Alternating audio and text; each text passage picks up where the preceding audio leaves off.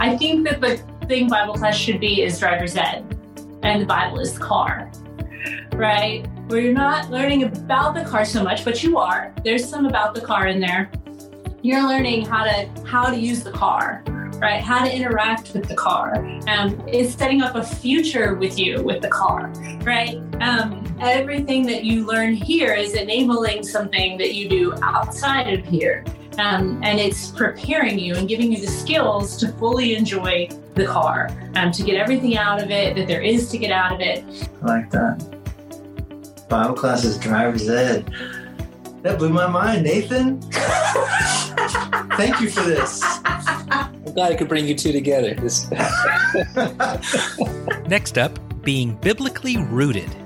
Right here on the Avenue for Faith.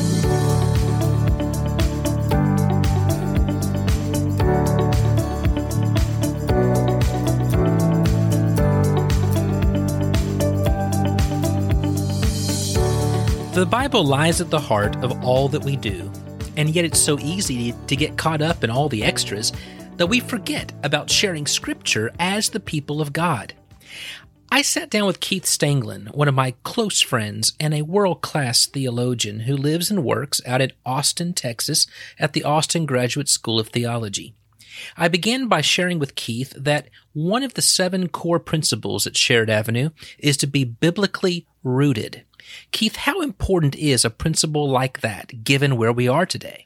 I think that's great. Um, of course, being biblically rooted, uh, that is essential to an adult education program and really to um, Christian living, right?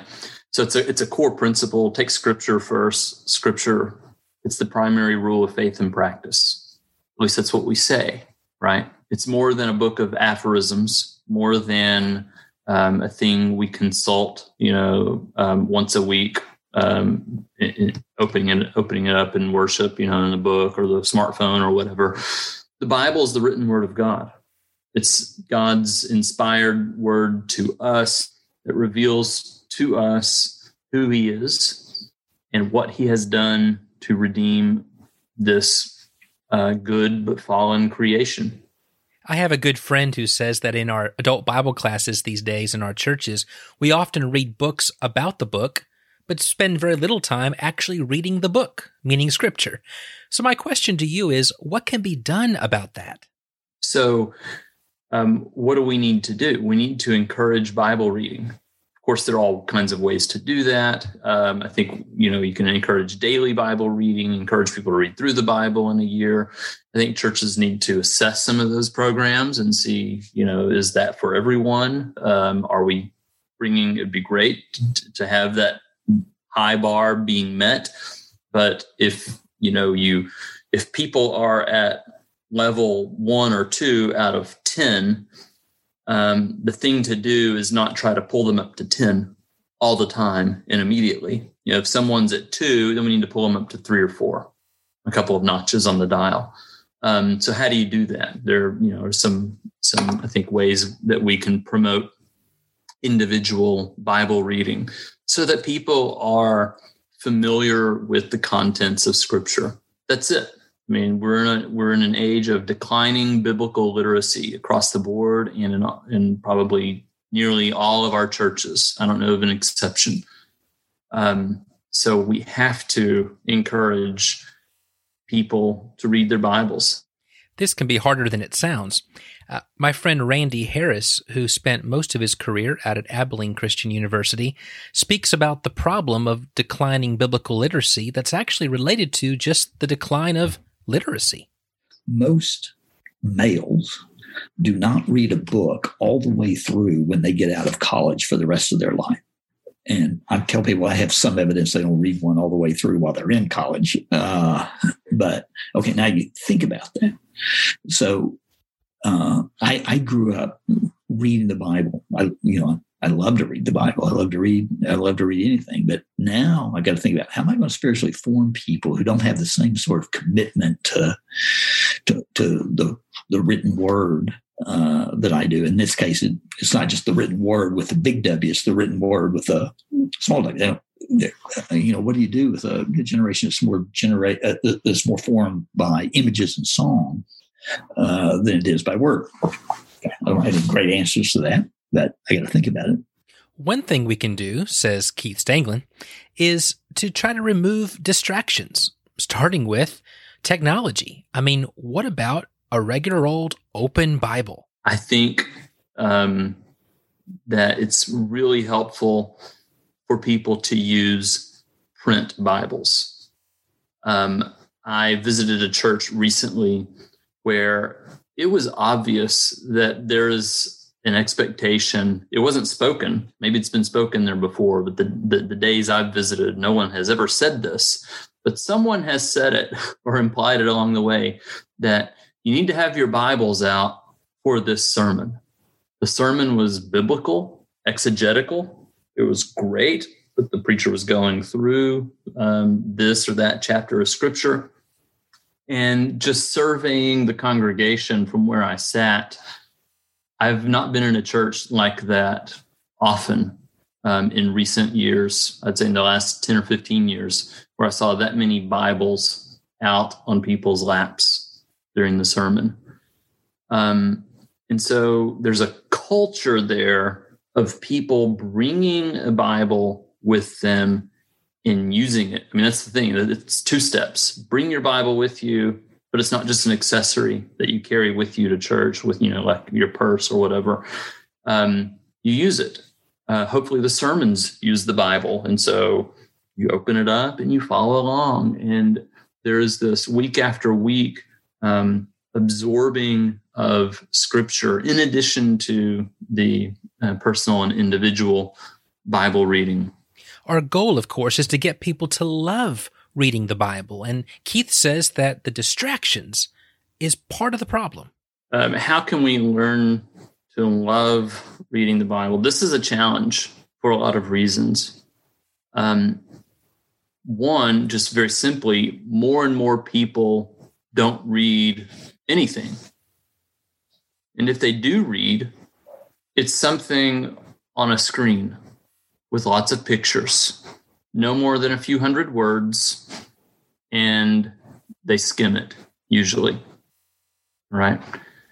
So contrast that with the presentation on the page uh, uh, of a Bible on the page, right? It's just so very different from the way most people engage reading these days, if they engage it at all.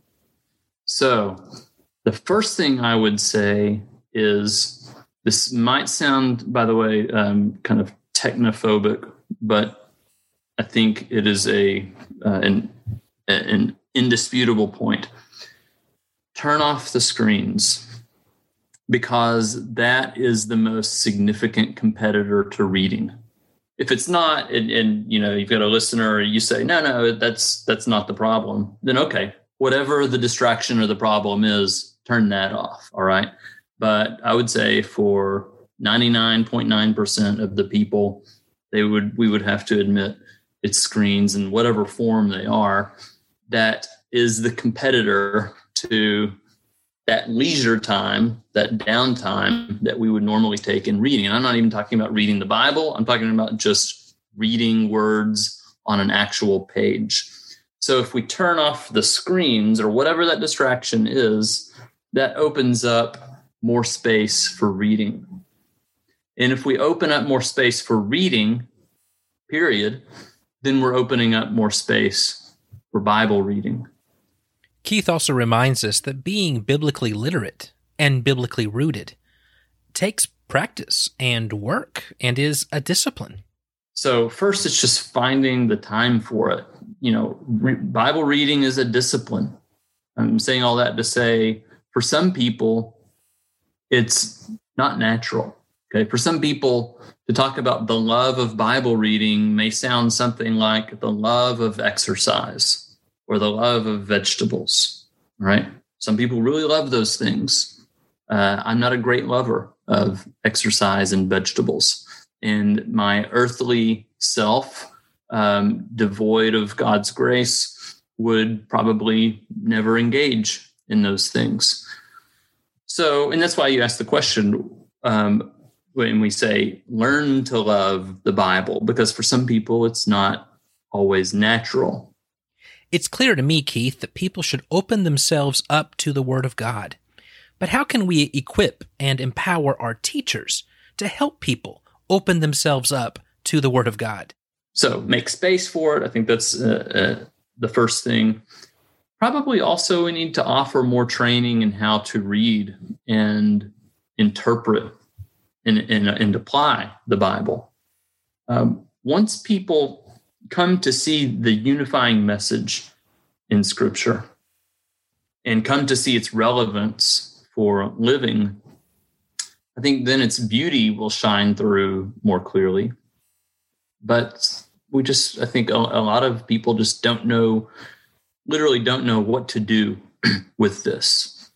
Um, especially outside of kind of the main passages of scriptures, you know, the gospels, which still um, present some problems with some difficult passages. But outside of probably the gospels and a couple of letters of Paul, some of the more familiar ones, most many Christians anyway, just don't know how to engage scripture. So engaging it is going to be the first step in learning to love it. Um, in seeing how it does speak how God speaks through it to um, the deepest needs of our hearts. Jennifer Gerhardt speaks exactly to this point when she describes what Bible class ought to be is like driver's ed, with the Bible as the car, teaching people how to use it for the sake of a bigger, better world. I think there's two pits here for Bible classes that are like common pits. So the one is that they just become information dumps um, where people learn a bunch of information. Um, the other one, right, of course, is that no one ever learns anything. And people just pool their ignorance in discussion that doesn't really have any foundation where people just say what they think, right? It's like Facebook. It's like Bible class is Facebook. I think if I had to think of a model for Bible class, I like the model of if if um so in our I'm going to use a metaphor. I always use metaphors. Uh, in our two options we've given so far, right? You get the Bible class as a knowledge dump. That's like Bible as world history class, right? Um, and then you've got the everybody just gets together and talk is like Bible is homeroom. Nothing's really accomplished, but everybody likes each other when it's over. Um, I think that the thing Bible class should be is driver's ed, and the Bible is the car, right? Where you're not learning about the car so much, but you are. There's some about the car in there. You're learning how to how to use the car, right? How to interact with the car. Um, it's setting up a future with you with the car, right? Um, everything that you learn here is enabling something that you do outside of here. Um, and it's preparing you and giving you the skills to fully enjoy the car, um, to get everything out of it that there is to get out of it. And I think a lot of people have been told things about the Bible, but not many people know how to read their Bible. Uh, I know this because constantly I'll, I'll be teaching and, and I'll go through a Bible story and I'll have 10 people come up and, and be like, I don't understand how you saw that. They're like, I, I see it now after you talked me through it or you walked me through that story.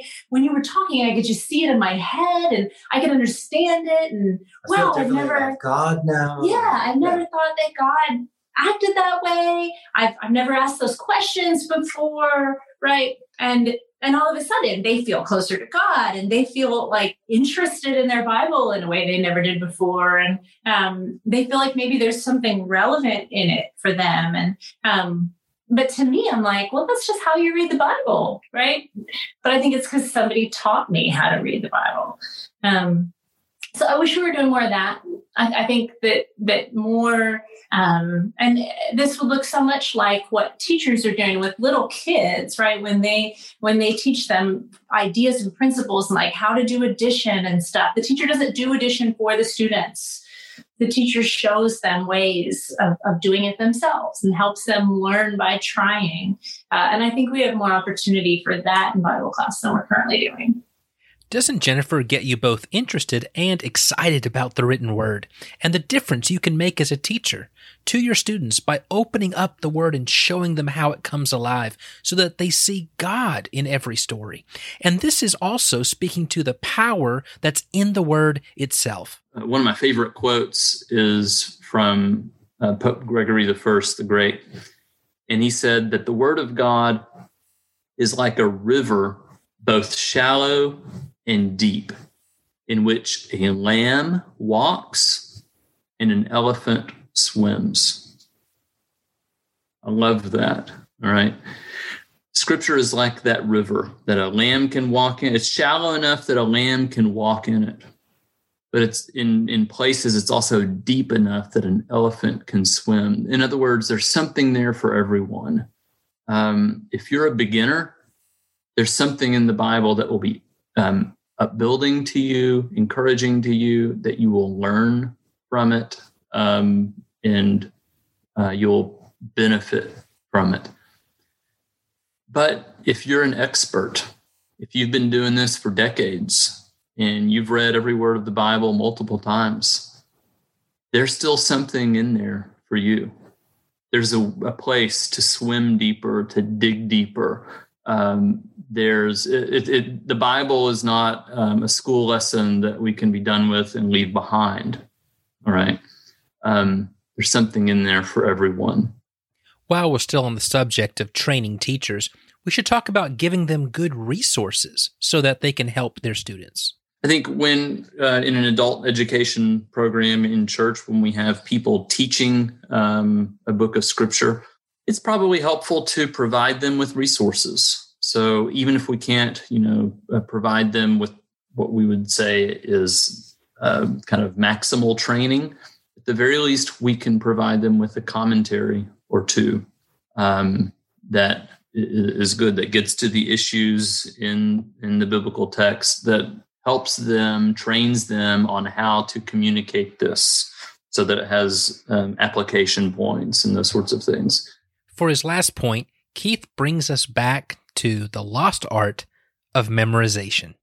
So, making the time to appreciate it, uh, being trained in what to look for and how to read it and how to interpret it and apply it. I think those things are necessary steps for learning to love it.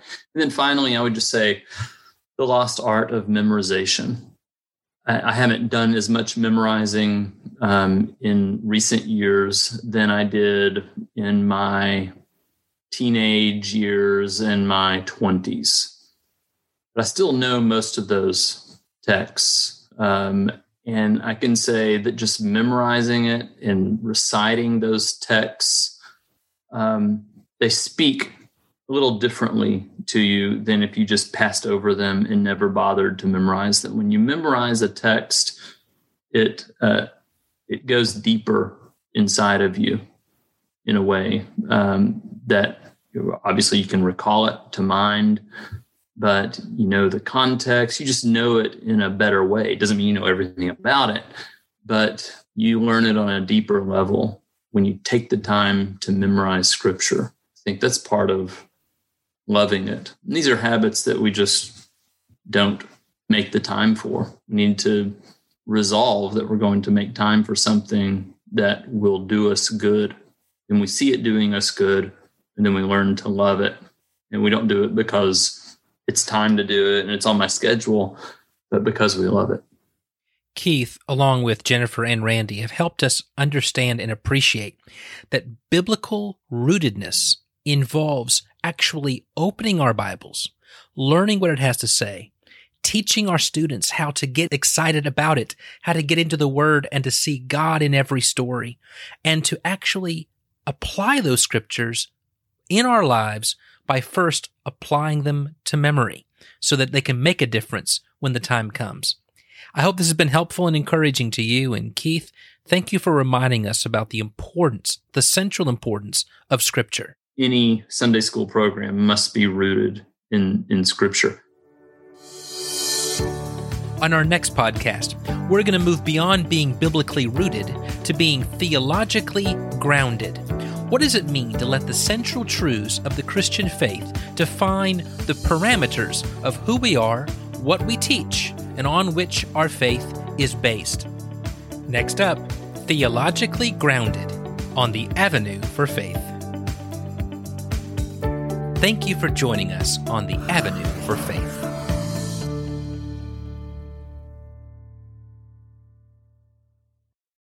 Thanks for joining.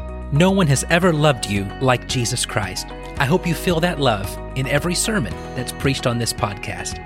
You can find more sermons, transcripts, study guides at nathanguy.com. Please stay tuned for another lesson and rest in the love of Christ.